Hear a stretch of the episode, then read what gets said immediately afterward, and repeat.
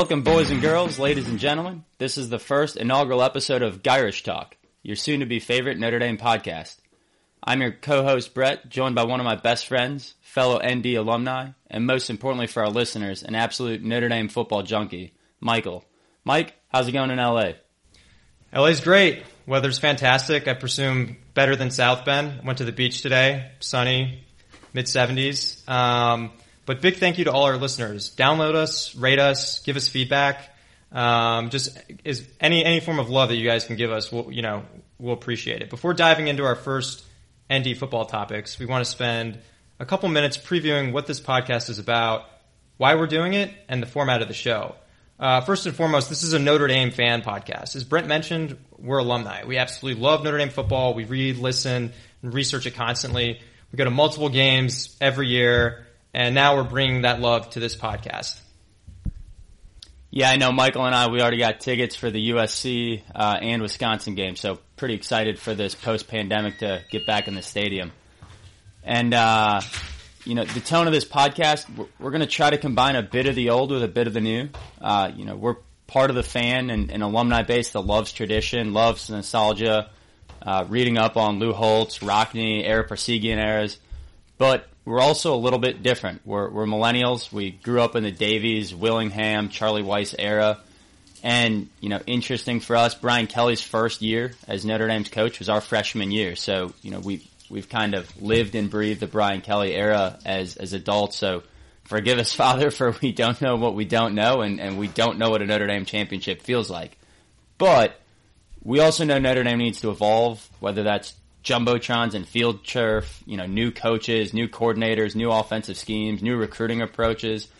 Um, and we also know analytics really matter, and that's that's something we really like about football.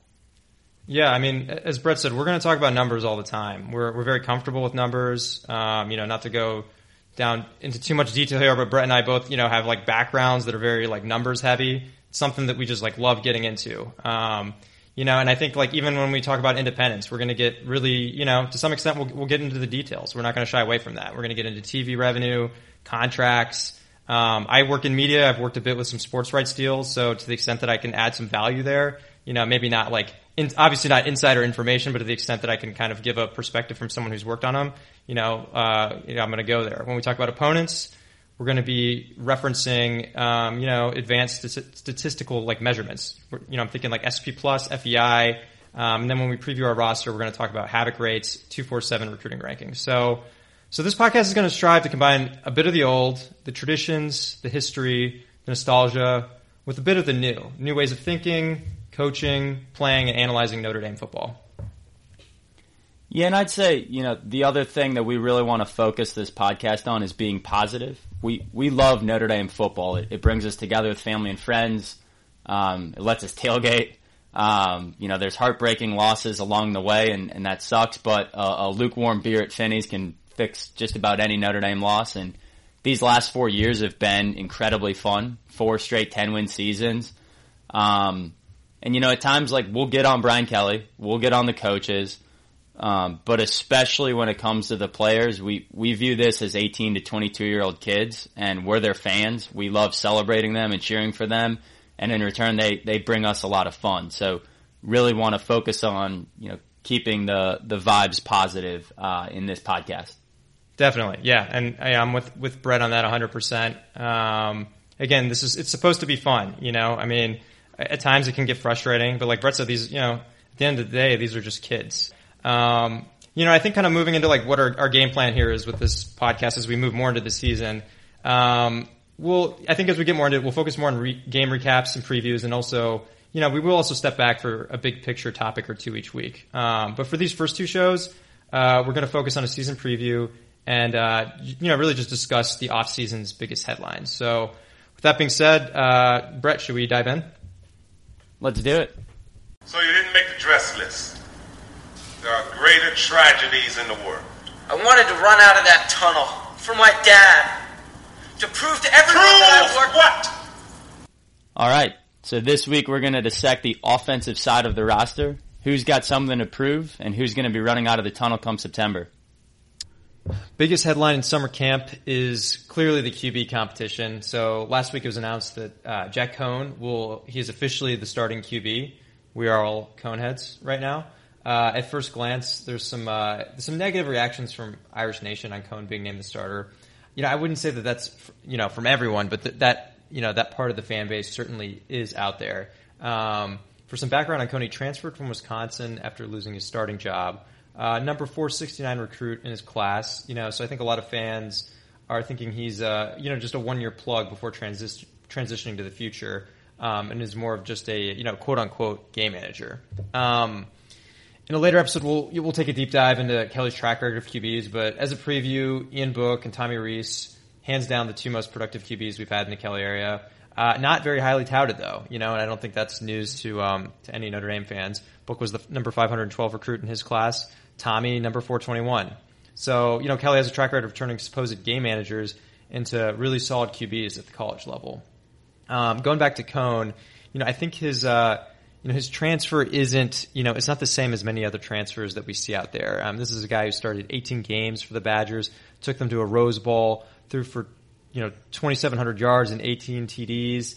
Uh, but then he got injured in fall camp last year. You know, there wasn't like a big drop off in performance. Um, he, he simply just got hurt. Wisconsin happened to have their, you know, mega recruit, the number 65 recruit in the class, Graham Mertz, um, and number three QB uh, in the nation from a recruiting standpoint. You know, by Wisconsin recruiting standards, uh, this guy is basically Arch Manning. This guy is like he's, he's the QB of the future. So in these situations, you know, as you know, as we've often seen, um, as soon as you hand over the reins to that QB of the future, it's really hard to hand it back to the old guy, right? I mean, some recent examples of that are you know Kelly Bry- Kelly Bryant at uh, Clemson um, losing his spot to Trevor Lawrence, you know, never got it back. Um, and you know, I think just this this narrative around red, red flags, just because he transferred from Wisconsin, it just overall just doesn't really fit the story. It's not it's not Golson or Wimbush transferring, you know, because they just fell off. Their level of play um, really wasn't to where we needed to be. Coan was was very productive, and he hasn't shown any signs of of dropping off. Yeah, I I 100% agree. I mean, I'm I'm really pumped about Coan.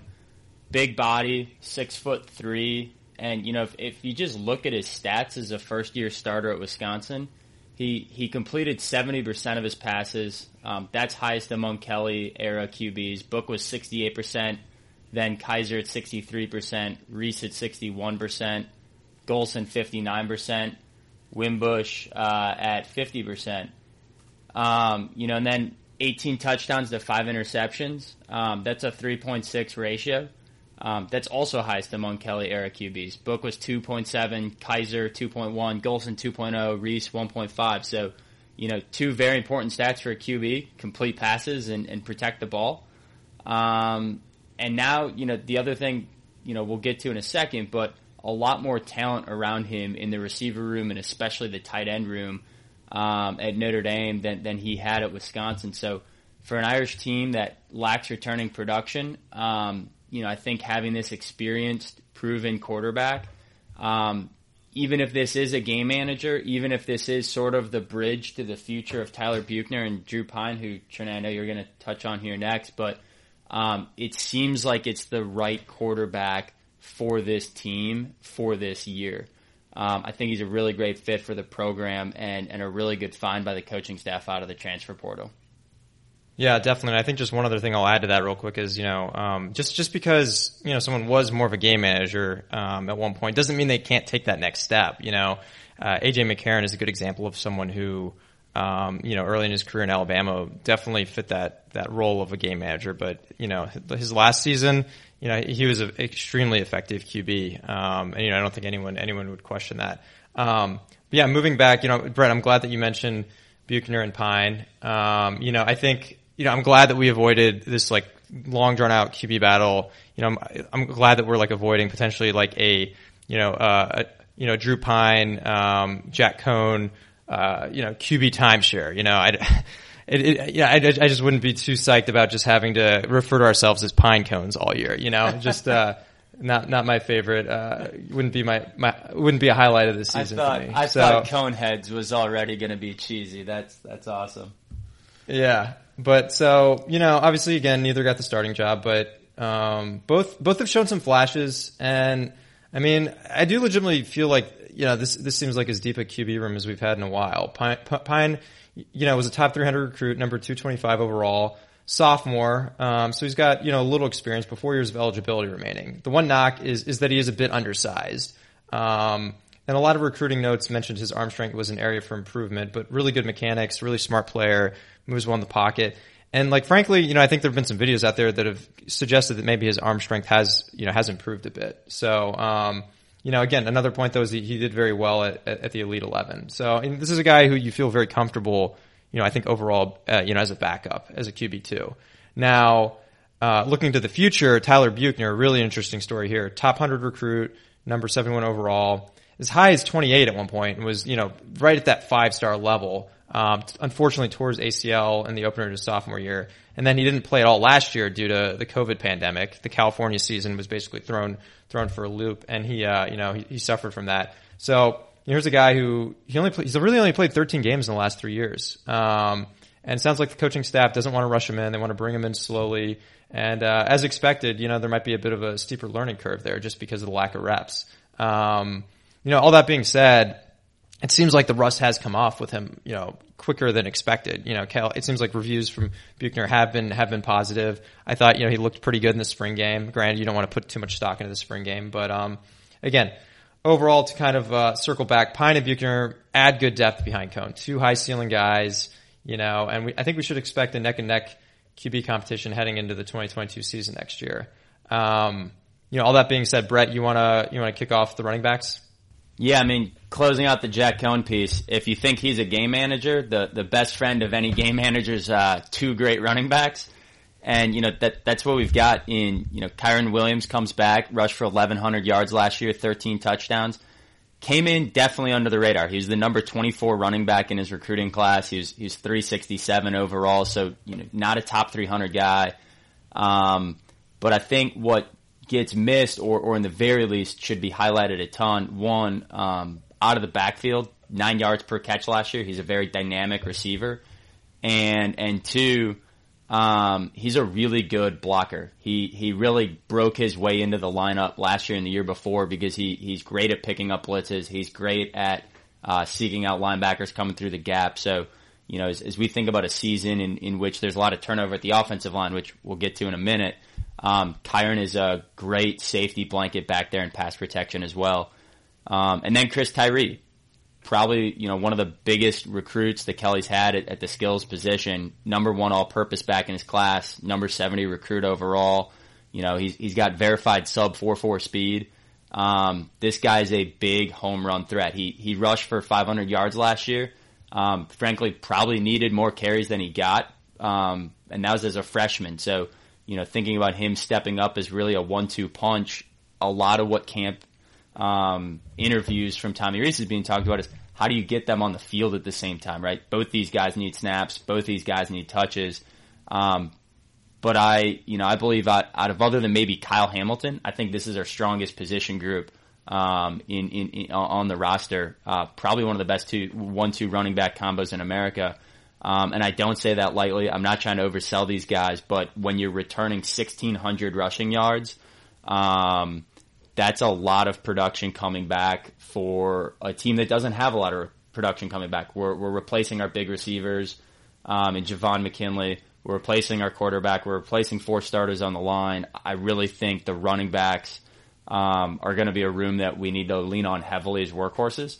Um, you know, Notre Dame averaged 250 passing yards last year and 200 rushing yards per game. Mm-hmm. I think that's probably got to flip this year. I think you really got to see the physicality come out from from the running back room. And and I'd also highlight this is a deep room. C'Bo Flemister, um, not really getting a lot of headlines in, in camp, but a senior coming back. Um, two freshmen, Estimé and Diggs. Um, we mentioned Estimé in the intro. That guy looks like an absolute um, animal um, in in the backfield, and then Logan Diggs has been in every highlight reel um, for all the practices open to the media. So you know Logan Diggs also almost like Kyren Williams, very under the radar, was not recruited heavily, um, but you know a really really good early signs for a for a freshman running back. Yeah. Um, Mike, you want to take us to receivers and tight ends? For sure. I'll just make one quick note on like the on the backs. Yeah, I mean it's pretty remarkable what this this running back room has become. I mean, I'm just looking at like you know uh, leading up to last season. You know, it was, a, it was a complete unknown. You know, and I think people were pretty. We had Tyree coming in, but you know, no one no one expected Kyren to make a jump that the way that he did that he did. And I think looking at where, where we are now, it's it's a pretty dramatic uh, turn of events. You know, to kind of uh, have have a room with, with such a wealth of talent. Um, so. But yeah, feels so, a lot like Josh Adams. You know, Ky- Kyren really reminds me of Josh Adams, under the radar recruit. Um, I'm looking it up. Adams was 305 in his class. Um, so you know, not not the biggest recruit out there, number 26 running back. Yeah. Um, and then he just turned beast mode, and you know, Kyren's got a lot of those qualities. Yeah. For agreed, agreed. Um, so yeah, moving on to receivers and tight ends. Tight ends, I think we can just spend 15 seconds on this. Similar to like running back, the running back position. This is like a position where we just have like a you know an elite talent, um, and we pretty much know exactly what we're getting. I mean, it's also it is also possible he could take another jump this year, which is scary. But you know, I'm, I'm talking about Michael Mayer, you know, the uh, baby Gronk, as as they like to call him on on broadcast TV. But um, you know, he'll get his own segment by the end of the season. But uh, look, the guy was a consensus five star recruit, number 32 in his class. Uh, for some context, that's the third highest ranking for an ND commit since the 2013 recruiting class, which came on the you know came right after the uh, you know the uh, 20 2012 uh, you know national championship uh, title game run. And um, yeah, and he's lived up to the hype. I mean, I think you watch him on the field; it's it's immediately apparent that he's a mismatch. 42 catches a year ago. He's going to be a massive target for Coan. Um, I think my, my, biggest watch out is that he needs to find the end zone a little bit more. Only two last year. That's fine. I mean, he was a freshman, right? But this year, you know, he's going to become increasingly, um, increasingly so an integral part of the offense. He needs to be a big time target and uh, find find that pay dirt more frequently. If, if you know if ND needs to, you know, if we're going to get to 10 plus wins. Yeah, and flipping to the receiving uh, room, you know, two words stand out to me: um, a lot of talent and a lot of questions you know, Kevin Austin, top 100 recruit. He's been either in the coach's doghouse when he was a freshman, then he's battled injuries the last two years. It seems like every year he's, you know, the next great receiver. He's the next, you know, Claypool or Miles Boykin or uh, Mike Floyd. And then Braden Lenzy, top 250 recruit, speedster, you know, r- runs a 4-4. He's had hamstring injuries the last year. So, you know, between those two guys, there's just not a lot of production there. Um, I think Lenzy comes back with 18 career catches, and I think you know Kevin Austin's may, maybe right around that number. So there's a lot of potential, um, but they haven't done it yet. And so w- when I look at that room, um, you just don't see much past that. Avery Davis, he was a named captain, um, slot guy, good safety blanket, but quarterback turned defensive back, turned running back, turned receiver. Um, he's just not a guy that's going to go out and be a thousand yard guy a season. He's you know going to get you a third down conversion at a big moment, mm-hmm. but he's not your home run threat. And then after that, it's just potential kind of everywhere. Lawrence Key, a lot of potential, top three in recruit, but senior who hasn't really broken out. Joe Wilkins was a big target for Ian Book last year in some really big moments, but you know, 742 recruit in his class. I'd say similar to Avery Davis. He's not going to be a thousand yard receiver. Um, and then some really exciting young freshmen, um, three in the top 300, led by Deion Colzie, uh, and then Lorenzo Styles and Jayden Thomas. But Kelly hasn't really ever gotten big production from freshmen. You know, last year we saw with Jordan Johnson, who actually wound up transferring out. He was a top 100 recruit. Um, sounded like there was maybe some issues in the classroom, maybe some issues off the field where he was kind of in the doghouse um, with the coaches and, and, just never got on the field. So, um, I, get a little excited from what we're hearing from the beat writers. You know, Pete Sampson, Eric Hansen have has really been hyping Kevin Austin. Yep. Um, Brian Kelly's used the word transformational to describe just the physicality of this room compared to last year. But it's a really big unknown, and it, it just kind of takes me back to new quarterback, maybe a game manager type in Coan, maybe not. Yeah. But th- th- this offense, I think, really has to go through Michael Mayer on the passing end, and and the receive, uh, the running backs coming back in Tyree and, and Kyren Williams. Yeah, no, I mean the receiver room is it's a very interesting position group. We, I mean, certainly there there's enough there that I I don't think either of us would be surprised if you know if we have an exceptional year from that position. But um, yeah, there's not we don't have a lot of like evidence currently to where we could just assume that. You know, I think it is encouraging hearing all these rave reviews about Austin. I think I forgot who the beat writer is, but you know, I, I saw something uh, on Twitter. There was a there's a you know a, a, guy who's new to the ND beat, and he saw Kevin Austin for the first time, and he was he was blown away with him. He's like, wow, this guy is like a physical freak. So, you know, clearly it's it's it's it's encouraging that we're getting these same you know kind of like you know headlines about Austin that we've gotten in the past. Let's you know we just have to hope that he you know one that he's healthy and the, and two that it translates you know on game day. Um, so yeah, I guess for for wide receiver, it's looking better, but you know, stay tuned. You know, um, if they if they do reach their potential, you know, I think that'll be that'll be a pretty big deal for us um, in terms of like the prospects for this year. So, all that being said, um, you know, lastly, uh, the last position group to talk about on, uh, is the offensive line. So, uh, and this is a big one. So let me just say, I think the offensive line will be make or break of the season.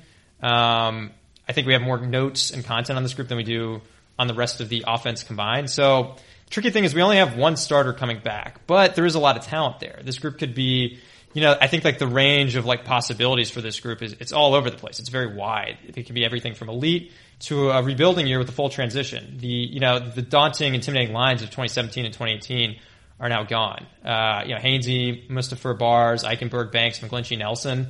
Um, that's seven guys that are starting or likely starters on NFL rosters. Yeah, so I guess just flipping to who's on the roster right now. Jarrett Patterson, the one lone returning starter. Um, he's going to be locked in at, at, one of the interior spots. It sounds like maybe center. Um, he was just named captain. Um, probably not a first or second round pick. Um, I got a buddy who follows the, the draft really closely. Alexi, shout out to you. Um, I'm told he's a late round pick. Um, not sure. But Pro Football Focus had him graded as the fourth best running back uh, sorry, run blocker in college football last year. Um, so for an offense, you know, again, I, I, keep hyping on this running game, running game, running game. Bringing back a top five run blocker, um, I think really important. Um, the two other spots that are probably most locked down, Zeke Correll and Josh Lugg. Um, you know, this is an example. We're we're talking about returning production a lot, and we're talking about how Notre Dame is is lower this year, um, in large part because a lot of other teams are probably taking advantage of the extra COVID year of eligibility more so than Notre Dame is. And we're not getting Correll and Lugg counted as returning starters, quote unquote. But, uh, you know, Lugg started eight games in the last two years. Um, came in, um, and stepped up in some big games last, uh, last year as well. Um, you know, staying on Lugg for a second, not the best in the run game, but in the pass game, he graded out as, uh, 83 on Pro Football Focus. Um, anything above 80 is considered elite. So, you know, Lugg doing a really good job there. Yeah. And, and what we're hearing out of camp is that Lugg has been, you know, full on beast mode. Um, there was a day where he completely beat up Isaiah Foskey, who's probably our best defensive end or, or edge rusher. Um, and Lugg is winning that matchup. So makes you feel really good about, uh, at least one of the tackle spots. Yeah. Brett, I'll just, I'll just interject, like, yeah. quick point right here too. Ke- like, uh, Lugg is like another, he's a guy that Kelly has also singled out, you know, in the offseason, a guy who he says like kind of remade his body, you know, so I think, I think you kind of throw that in and it's, you know, I think how his performance so far is very consistent with, um, you know, kind of Kelly has said, you know, what Kelly has said about how he's, um, improved in the offseason and, and really put himself in a position to, to, to you know to hit these results that we're already seeing in fall camp. Absolutely, and, and you know just touching on Zeke for a second, top hundred recruit, um, which for center is pretty unusual. Um, a lot of times the top hundred recruits are, are, more likely to be the big lanky offensive tackles. Um, so feel really good about Zeke's pedigree. He's played in big games. Um, he stepped in last year, um, including in the Rose Bowl when Patterson went down um, with an injury. So um, that that's three guys that are coming back. You feel good about. Right, and then you know, and then the big transfer, uh, Cain Madden from Marshall. Um, but you know, this guy's not not just someone who um, you know does you know has hadn't really like you know put it together where he was at before. This is a guy who was an All American last year. He was the number one guard, number one overall run blocker according to Pro Football Focus. Um, now the one, one knock on him is that he's a bit undersized, so may not project as well to the NFL. Um, but you know, this look, this isn't the NFL yet. This is, this is still college football, and you know, he's a gritty veteran with 31 career starts. So, um, and the pro, like again, the pro football focus grades don't lie. This is someone who, you know, who, who does bring real production. Yeah, so that's that's four spots we feel good about: Madden, Correll, Lugg, Patterson. Um, that fifth spot seems to be up in the air. Um, I think it was Blake Fisher was dealing with a concussion last week, so he's been in and out of practices. Um, Rocco Spindler's been playing in there. Um, Spindler was number 60 in his recruiting class. Um, I mentioned Fisher; he was number 55 in his recruiting class, and then um, you know they're they're both true freshmen, so expecting you know a true freshman to come in, um, likely at right tackle. Um, pretty big ask. Uh, the other guy on the roster that stands out, Tosh Baker, sophomore, number 100 in his recruiting class. So that's, you know, three guys that really stand out um, as blue chip recruits that at least on paper um, should be productive. You, would think that, you know, out of those three, whoever kind of steps up, um, you, you, feel good about them winning the spot. And I, I just say Spindler sounds like he projects more to an offensive guard. I, I think that makes me lean. It's Blake Fisher and Tosh Baker kind of fighting for that other tackle spot. Um, but you, we're not seeing much out of camp yet about who's who's going to solidify that. It sounds like Jeff Quinn's moving the guys around a lot, um, and so I think in the next week or two we're, we're going to keep seeing news um, out of camp to really try to get a better picture there. But right. feels like it's a little up in the air for that fifth and final spot. Yep. Yeah. I mean, so you know, ultimately, where does that leave us? Uh, you know, we had to make a lot of justifications for why this this line will be elite. There's a transfer to the system likely a true freshman starter, which is, you know, frankly, you know, unheard of with Notre Dame's offensive line, and uh, and two guys that have have made spot starts, but uh, relatively limited experience. Um, this isn't you know a power blocking scheme where you where you line up and hit guys, guys too. So you know we'll do a deeper dive later in the season on Notre Dame's zone blocking scheme, but you know basically the system requires a lot of chemistry, communication, and and history. You know so. Um, ideally, you have you know a number of guys on the line who've who've worked with each other quite a bit. So if we drop an early game, no, God forbid, if we drop an early game like Florida State, it's very likely, you know, uh, a, a, key reason is we're looking at this group and saying that, you know, they haven't meshed together yet.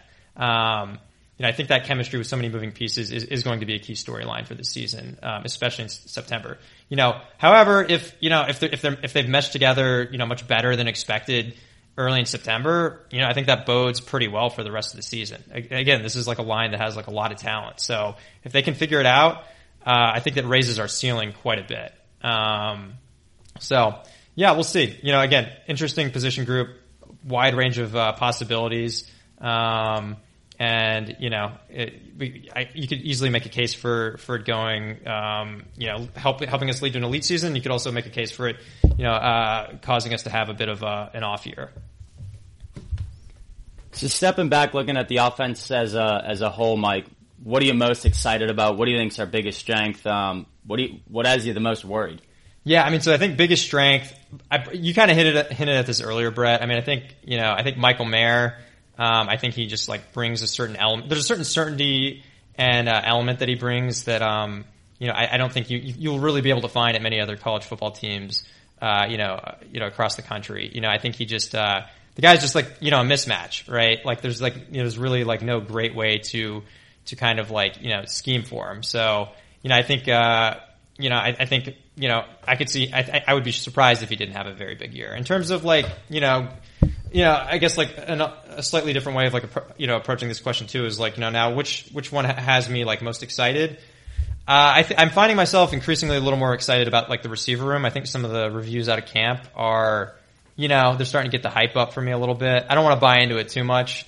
You know, I think it's, uh, you know, I I can think of many times I've you know heard uh, a lot of hype for certain players going into the fall, and then it doesn't quite live up. But kind of all that being said, you know, I think I am. Uh, I'm, I'm starting to kind of like buy in a little bit. So we'll see. And then most worried, I think, just because of the stakes, offensive line, right? I think you know if they don't put it together, I think that that really like could uh, torpedo our season. Yeah, I, I tend to agree. I mean, the the one thing I'd add on biggest strengths, I'm really pumped about Tyree and yeah. Williams. I, I think strength to us is, you know, if not Michael Mayer, it's it's those two guys are running back. Um, you know, you said you were most excited about the receivers. I think they just got me worried because they, they, they haven't done it. So I'd, I'd, maybe flip that on its head and, and you know, just uh, kind of not sure what you're going to get out of Kevin Austin, but agreed. I mean, every highlight out of camp is, you know, comparisons to Claypool, comparisons to Boykin. So um, really high praise. I, I don't want to put too much stake in that until I see it, you know, under the lights against Florida State. But yeah. um, that's certainly what it seems like the coaches are are most pumped about. So with that, uh, let's turn it over to our next segment. You're five feet nothing, a hundred and nothing, and you got hardly a speck of athletic ability. And you hung in with the best college football team in the land for two years. Now that we know the offensive line stands taller than five feet nothing and 100 pounds, let's review the uh, the other best teams in the land and and preview Notre Dame's 2021 schedule. We'll flip through each of the 12 games and then answer some overarching questions on the season. Yeah, and I, I really break this season up into three parts. I, I kind of view it as a September warm up, um, and then a five game gauntlet against probably the toughest part of our schedule, and, and then what seems like a pretty winnable November. Um, starting with those September games, um, Florida State, Toledo, Purdue to start the year. Um, Florida State, second year under Mike Norvell. Uh, we'll do a deeper dive on, on our FSU preview show in a couple weeks, but this team was a disaster last year. Major roster turnover. The transfer portal did not uh, treat them kindly. You know, Norvell's in year two at Florida State, but it seems like he's already on the hot seat. Um, you know, flip side of that, the the one transfer that I think is making a lot of headlines is McKenzie Milton at QB. Uh, transfer from US, uh, UCF, Heisman candidate in 2018, had the really, really bad leg injury. Um, but he was an elite quarterback when he was healthy. Um, you know, so just playing an opener on the road in Tallahassee against a team with, you know, still a decent amount of blue chip talent d- despite the transfers. Um, it's it's not going to be you know cakewalk, but pretty winnable um, in the opener. Um, I saw the early Vegas lines has this as a eight point favorite. Um, an ESPN predictor says we should win this one 72 percent of the time. Um, and then Toledo. Uh, this is one of the heavy favorites in the MAC. Um, in elite offense, they were 13th in yards per game last year at nearly 500 per game, and they bring back a lot of talent. Um, we're going to say this about a lot of teams now coming back from COVID. Every player gets an extra year of eligibility, and a lot of teams are taking advantage of that. Toledo is one of those.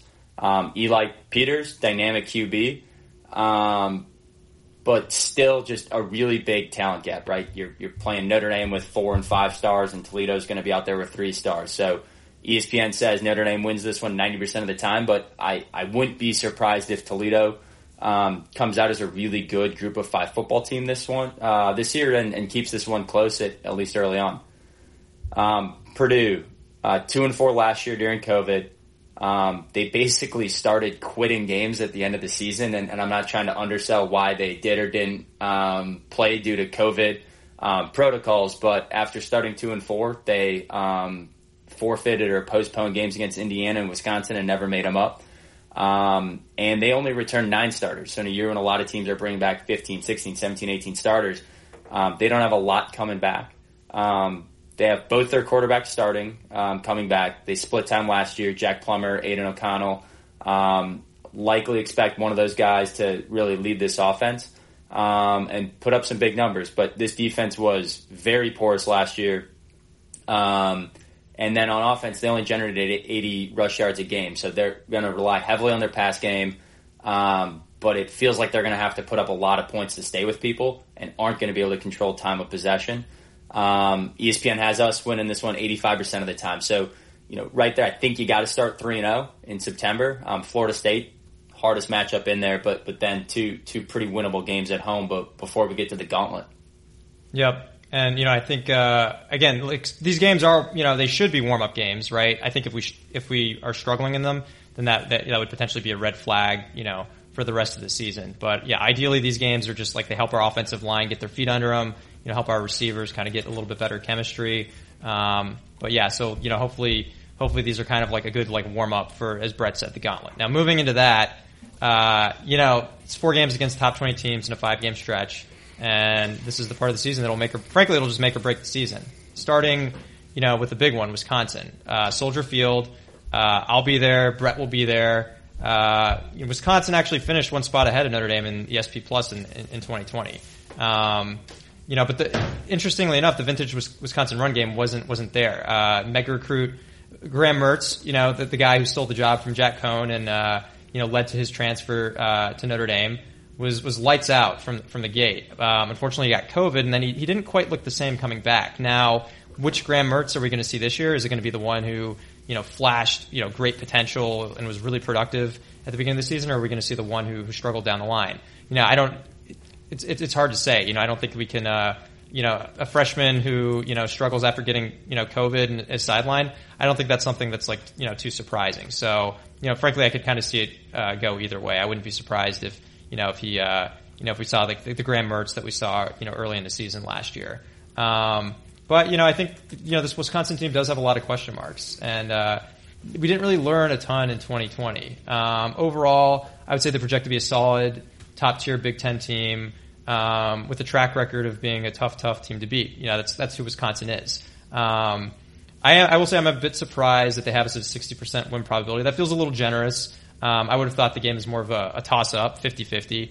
Um, you know, at least like some of the like Vegas odds I've seen put out there, you know, over the last few weeks have, have tended to kind of, you know, some of them even put Notre Dame as like an underdog in this, you know, but overall should be very close. Um, yeah, and then after that, uh, we we come home to play Cincy. Um, this is a really good football team. They were number eight in the SP Plus uh, last year. They bring back virtually everyone um, except their defensive coordinator, who Marcus Freeman is now on Notre Dame sideline as our defensive coordinator. Um, but th- this is a top ten defense. Um, their quarterback Desmond Ridder, he's garnering NFL attention. Um, I don't know if I see uh, Desmond Ridder as this top NFL prospect. You know, their their offense was um, okay you know, Football Outsiders had them as the number three defense in the country, but outside the top 30 on offense. So, um, you know, clearly a lot of good talent coming back, top metrics um, in, in a lot of the advanced statistics, and arguably the toughest game on Notre Dame's schedule, other than the fact that it's at home. And so, whenever you're playing at home, whenever you have a talent mismatch, um, you know, at least from a recruiting perspective, um, that should make you the favorite. Um, ESPN gives Notre Dame a 73% win probability in this, but you know, just to put that into context, that's the same win probability that ESPN gives us for Florida State, and Cincy's a, a much better team. So I, I, think of you know any game on the schedule that uh, is given you know me concern um, of, of, where an L might show up. Um, Cincy at home after a big letdown game, um, you know, after Wisconsin at Soldier. Um, circle this one on on the calendars as, as one to to keep your eye on. Yeah, I would agree. Seventy three percent feels feels generous. You know, if you were to ask me which which game I'm more nervous about, uh, Cincy or, or, Florida State, it's pretty obvious. Cincy is the one that I, I would be more nervous about. So um, absolutely, um, yeah. And then moving on to the next game, uh, Virginia Tech on the road. Uh, so I'll, I'll, be brief on this one, uh, but Justin Fuente and Virginia Tech are, yeah, they've been, they're heading in the wrong direction. 2019 was a strong eight win campaign. Then last year was five and six. SP Plus did have them as 27. Um, and they lost some close games. Braxton Burmeister, the Oregon transfer, he'll be the QB this year. But first career, 55% completion, more interceptions than TDs. Um, you know, I'm a little skeptical if this team steps forward. Uh, it is on the road in Lane Stadium. You know, that always gets a lot of attention. Enter Sandman. You know, I think frankly in recent years that's a bit overhyped. I think, you know, if you look at Virginia Tech of like 10 years ago, I think that that was, you know, I think that that was more of an intimidating uh, road environment. But uh, you know, ESPN has us winning this game 61% of the time. About the same as Wisconsin, so so you know who knows. Yeah, I I forgot the stat that Kirk Herbstreit once said about Enter Sandman, but it's something like they didn't win at home since Mike Vick in a primetime game. So I, I agree. You know, Lane Stadium gets a lot of credit with, with their hype and tradition, but hasn't always um, been there in, in the spotlight um, in, in, in, the big game. Um, after we go to Blacksburg, uh, we'll come back. We'll have a bye week, and then USC. Mike and I will be back at that game. Um, undefeated in the Pac-12 last year until the, the Pac-12 championship game. They, they lost by a touchdown uh, to Oregon. Kedon Slovis comes back at quarterback. Um, you know, we play a lot of good quarterbacks on our schedule this year. Um, I mentioned Desmond Ridder. Uh, we'll get to Sam Howell in the next game. Kedon Slovis might have the best arm, like just pure arm strength that, that we're going to see this year. Um, they put up 33 po- points per game last year. Very, very dynamic offense when it's on. Um, however, really inconsistent. Um, they look bad against Pac-12 competition for stretches of games. Um, so a lot of talent, um, but you know, once again, you're going to see Clay Helton constantly in the hot seat. It, it seems like he's really got to have a you know big 10, 11 win season um, to, to really get back that fan base. And, and a lot of it's going to start with uh, consistency on the offensive side of the ball. Graham Harrell, um, the former um, Texas Tech quarterback is back as their offensive coordinator. He instituted kind of his version of the air raid system last year, so makes a lot of sense on why they were inconsistent. Um, but I think that's going to be something they need to do um, to to really step up. Um, and they finished 13 in SP plus. That that was ahead of Notre Dame. They bring back 16 starters from last season. Um, and so, you know, once again, this feels like on a neutral site, this should be a toss up. Um, however, Notre Dame's at home. We've won three in a row in this series. Um, and so ESPN's actually given us a 79% chance to win this game. Um, uh, again, it may be a recurring theme on this, this schedule, but feels a little skeptical that Notre Dame beats USC 80% of the time. Um, when, when you're looking at just the sheer talent that USC has that, you know, should go toe to toe with Notre Dame. Um, but the advanced uh, metrics like us in this one. Yeah, I mean, I think anytime you got a QB like Slovis, I think you know that's that that'll make anyone nervous, right? I think you know this feels like a classic post Pete Carroll USC team to me. You know, just they they you know if they're really good, you know, and they they go on a tear and they win the Pac-12, you know that wouldn't be that wouldn't be too surprising. Like they do have like enough raw talent there to do that, but you know, like like all the like all the USC teams, most of the USC teams in the last like ten years, they've just been you know very inconsistent. Like one year they're good, one year they're not. Many seasons like they'll flash like one game and look really good. So you know, there's enough there to be nervous. You know, Notre Dame needs to show up. Um, but you know, I think I do think like if you know if Notre Dame plays well, I think generally because we've been such more consistent and we're a much more stable program, you know, I, th- I think we should be you know I think we should be able to like handle them. Um, now, you know, to round round out the gauntlet, um, UNC comes into ND Stadium on on Halloween Eve. So top 15 squad a year ago. Sam Howell, um, you know, you're going to see his name all year. He's a Heisman contender, and this team also has 18 starters back. Um, I think Mack Brown is clearly, you know, upgraded this program. They're in an upward trajectory. Back to back top 15 recruiting classes. So, you know, this is a there's a depth and talent for UNC that you you know, I don't think you've seen recently. Um, you know, however, you know, there there are some knocks on him. The O line was was was was pretty bad in pass protection last year, and uh, despite Howell's incredible numbers, the team revolved around the running game last year, and both of those guys are, you know, they're they're playing on Sundays now. Um, now, as like a bit of a reminder from last year, you know, we, they played us pretty close in the first half in Chapel Hill, in Chapel Hill, but you know, uh, as the game went on, we we pretty much just brought down the hammer, and I think anyone who watched the second half saw that we were clearly a better team. Um, yeah, I think we pitched. A, I think we pitched a second half shutout in that game. So I mean, you know, j- just that sheer dominance, yeah, makes you feel good having that same matchup a year later. Right. It was just clear. It was just watching that second half. It was very clear that we had that game in hand. Right. It was. Um, yeah. I mean, I think it's. Uh, you know, we'll see what. How, you know, how Howell plays this year. You know, if he's playing at like a you know a Joe Burrow level, you know maybe that makes things a little bit different here. But I think overall, I think certainly like you know I think we, we still have the edge over him. And you know ESPN, you know they agree with us. They they have us winning this one 65 percent of the time. Um, needless to say, though, you know UNC is, is still posed poised to be a 10 win team and not an easy out. If we don't show up, this is definitely a game that we drop. Absolutely. You know, and the one thing we maybe didn't hit on there, but all four of those big games are at home or, or neutral site. The, the only one on the road in there is Virginia Tech. So, you know, very tough schedule with four top 15 teams in a five game stretch over six weeks. Um, but for them at home, um, hopefully gives us an edge in, in some of those games when, when we probably need it the most. Yeah, and that gets us to November. Um, you know, if the train's rolling, Notre Dame gets there at six and two, seven and one, um, maybe eight and zero. You, you, feel really good about these last four games, and, and, we'll hit on each of these very quickly. But Navy, um, you know, ninety seven in SP plus last year. Um, that their coach Ken Niumatalolo um, obviously runs the option scheme. They they were very strict in their COVID protocols last year. Did very little practicing in pads or, or, you know live drills, and, and it showed. So this is a team that hasn't played a lot of football, literally, like other than the games, um, in in almost two years now. So feels like a rebuilding year for them. Virginia, number fifty five in the SP Plus last year. Um, should be a winnable game. They are a sleeper pick um, in, in the ACC Coastal by, by a lot of beat writers um, covering ACC football. So maybe that's a surprise in Charlottesville. It's on the road. Um, Georgia Tech, number 75 in the SP Plus, feels like they're still um, under Geoff Collins transitioning away from from the option and, and really re- retooling that entire program. Um, so not sure I feel you know too worried about that one either.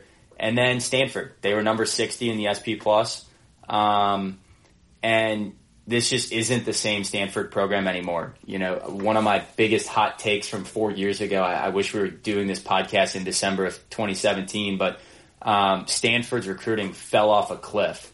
Um, if, if you recall, college football switched the early signing period. They, they moved it up to, I think, November or December. Um, Yep, and December. Stanford, December, and Stanford refused to change their admissions process. So Stanford doesn't participate in the early signing period. And as a result, they just keep whiffing on four and five star recruits that are just going to go in the early signing period somewhere else. So that same level of top 15, top 20 recruiting classes um, under David Shaw, under Harbaugh that, that you really just grew accustomed to hasn't been there in Palo Alto now for four or five years. And, and it's really starting to show. So, um, you know, we play this team on the road, but this just isn't the same Stanford program um, that was there five years ago. Yeah. Um, Um, I'll, I'm going to make one other quick note on that. I mean, you know, we're going to dive into like recruiting as a topic, you know, in more detail, you know, uh, other episodes. But, you know, I think like frankly, this has been to like Notre Dame's benefit. I think, you know, a program like Stanford that's an elite like academic school and was, you know, performing at such a high level on the football field, like that's not good for ND's recruiting, you know? I mean, you can like there are, there's only a select like number of like recruits that are, um, you know, elite football recruits and also, you know, very academic focused. Um, and so when you have, when you're competing with a school like Stanford that's doing it at just as high a level as you are, it makes it a lot tougher to recruit these guys. So, you know, I think, uh, again, as I said, I think this has helped Notre Dame out a lot. I mean, I don't think that's why we're seeing like, you know, the big uptick like right now. Uh, you know, obviously a lot of that has to do with Marcus Freeman, but I think like certainly this helps, you know. I guess, you know, Northwestern is on a little bit of an upswing, but it's not nearly to the extent that like, you know, Stanford had, um, you know, And- when you, when you, when you were at like peak Harbaugh years and, and Shaw years.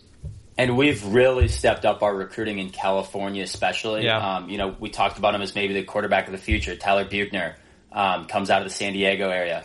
Um, C.J. Williams uh, went to Mater Dei High School, which has produced a lot of recruits for USC, Stanford, Notre Dame, and, and C.J. Williams, um, top 300 recruit that that just committed um, a week ago.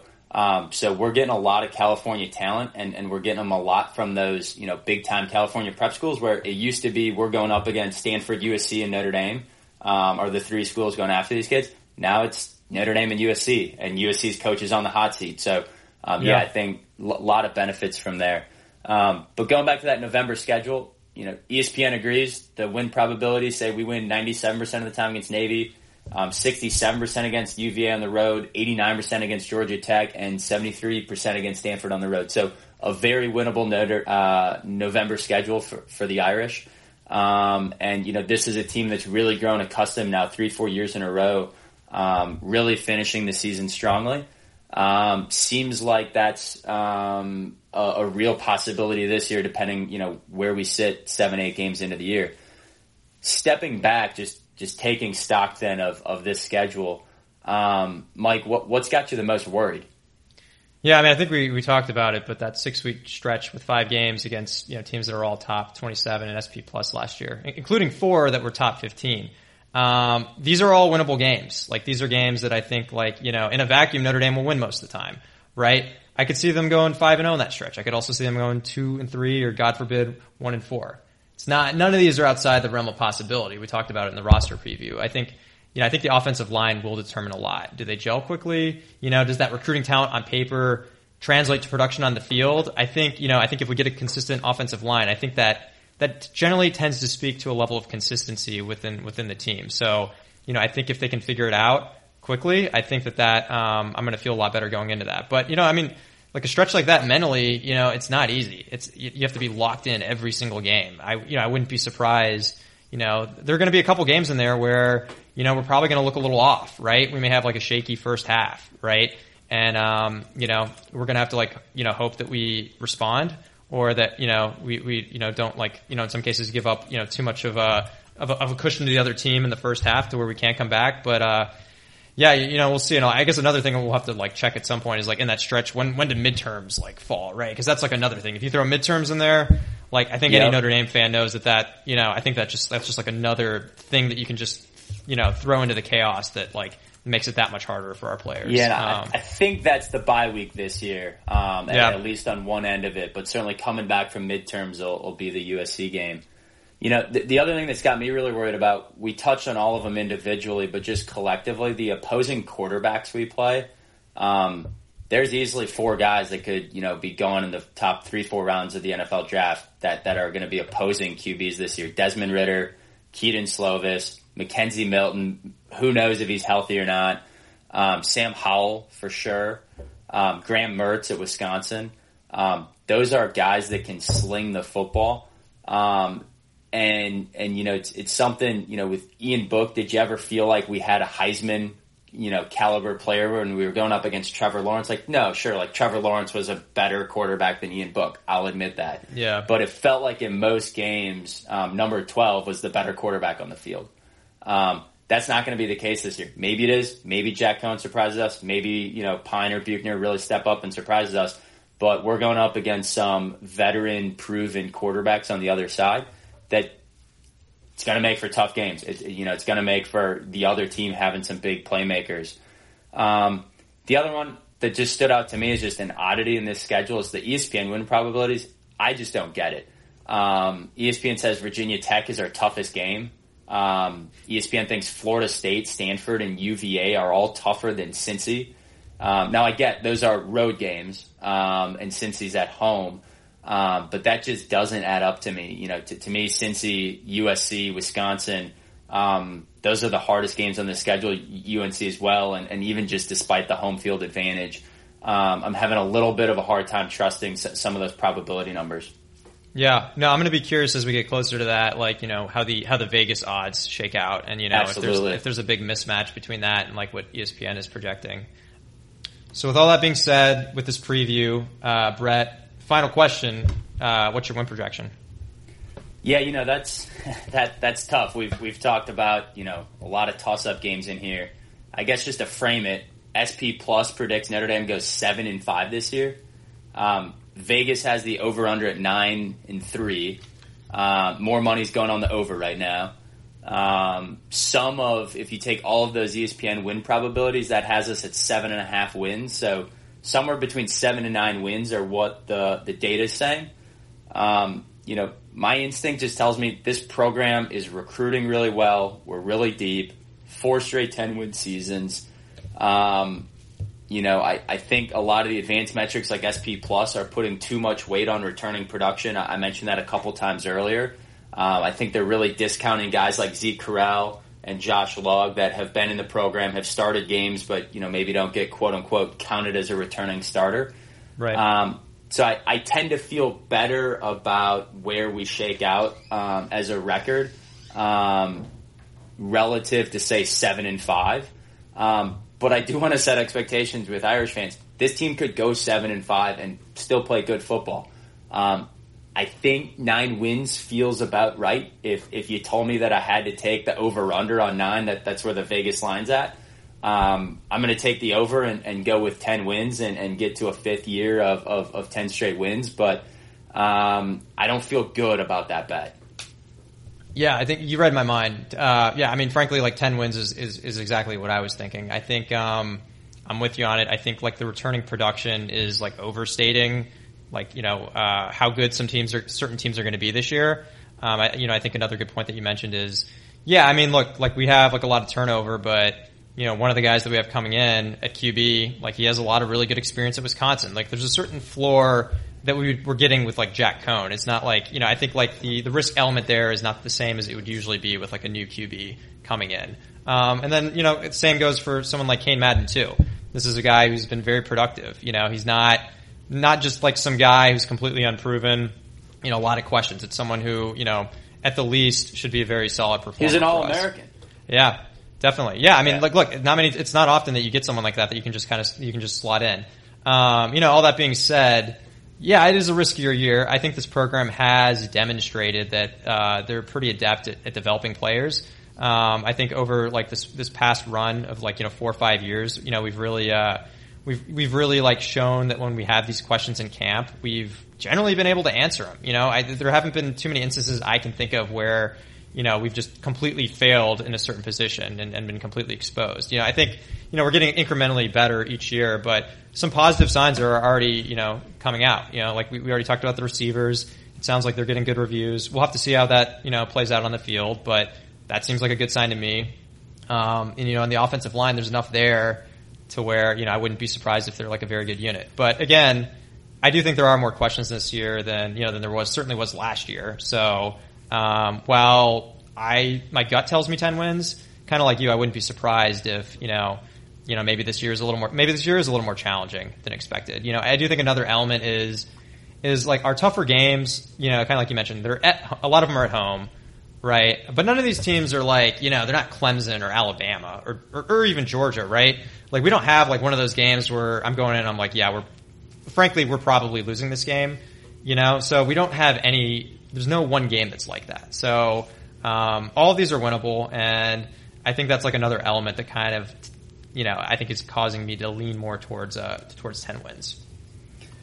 So that's that's it, folks. Ten wins. That's the projection from Gyrish Talk. However, sounds like that's a very uh, soft take at best, um, and and one we uh, maybe don't feel great about.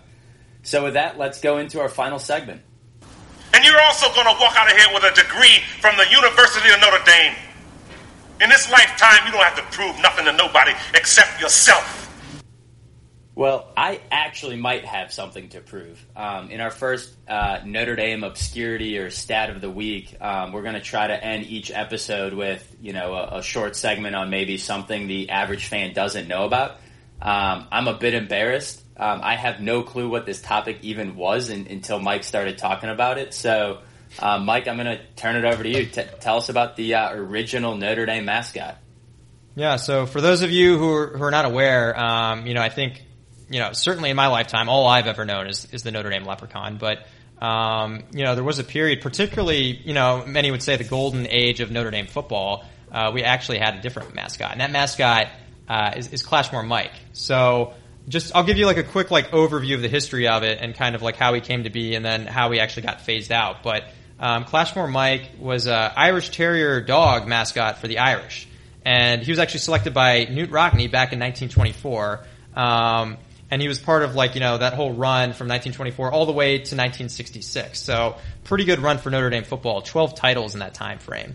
Um, in terms of you know how, in terms of like a little more detail about you know who these dogs were, what the, you know what their names were. The very first mascot was named, and I'm hoping I'm getting the name right here, but it's Tipperary T- Terrence, and uh, unfortunately he shortly after being named Terry 19- the Terrier, really Terry the Terrier was the name of the yeah. dog.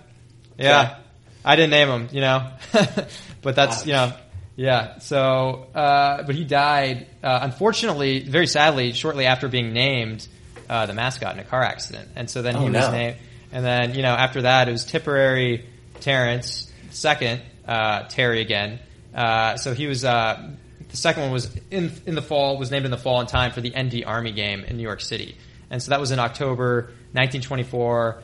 Um, really big game. This is when Army was, you know, like a, a you know a very very strong program. Um, but uh, that's actually the game where the the ND backfield was immortalized with the Four Horsemen moniker. So um, for those of you who are looking like connections with you know, with, the, with, this old mascot and some of the you know uh, heroes of of yore, you know this is uh, this is one of those connections. Um, but you know a little more that season. ND went undefeated. They won the title that year. It's also the same season that they went to uh, Stanford and played in the Rose Bowl. And if you look at like the picture, the team picture um, that they took right before that Rose Bowl game, um, the holder uh, is a guy named Elmer Layden, uh, one of the four horsemen. He was actually holding the dog, and then he went on to be like the game's hero. Got like three touchdowns. They won, so you know clearly a lucky charm. Um, and I think you know it set like a pretty like strong like precedent that year. You know, over the coming years, more pictures were taken of players and coaches.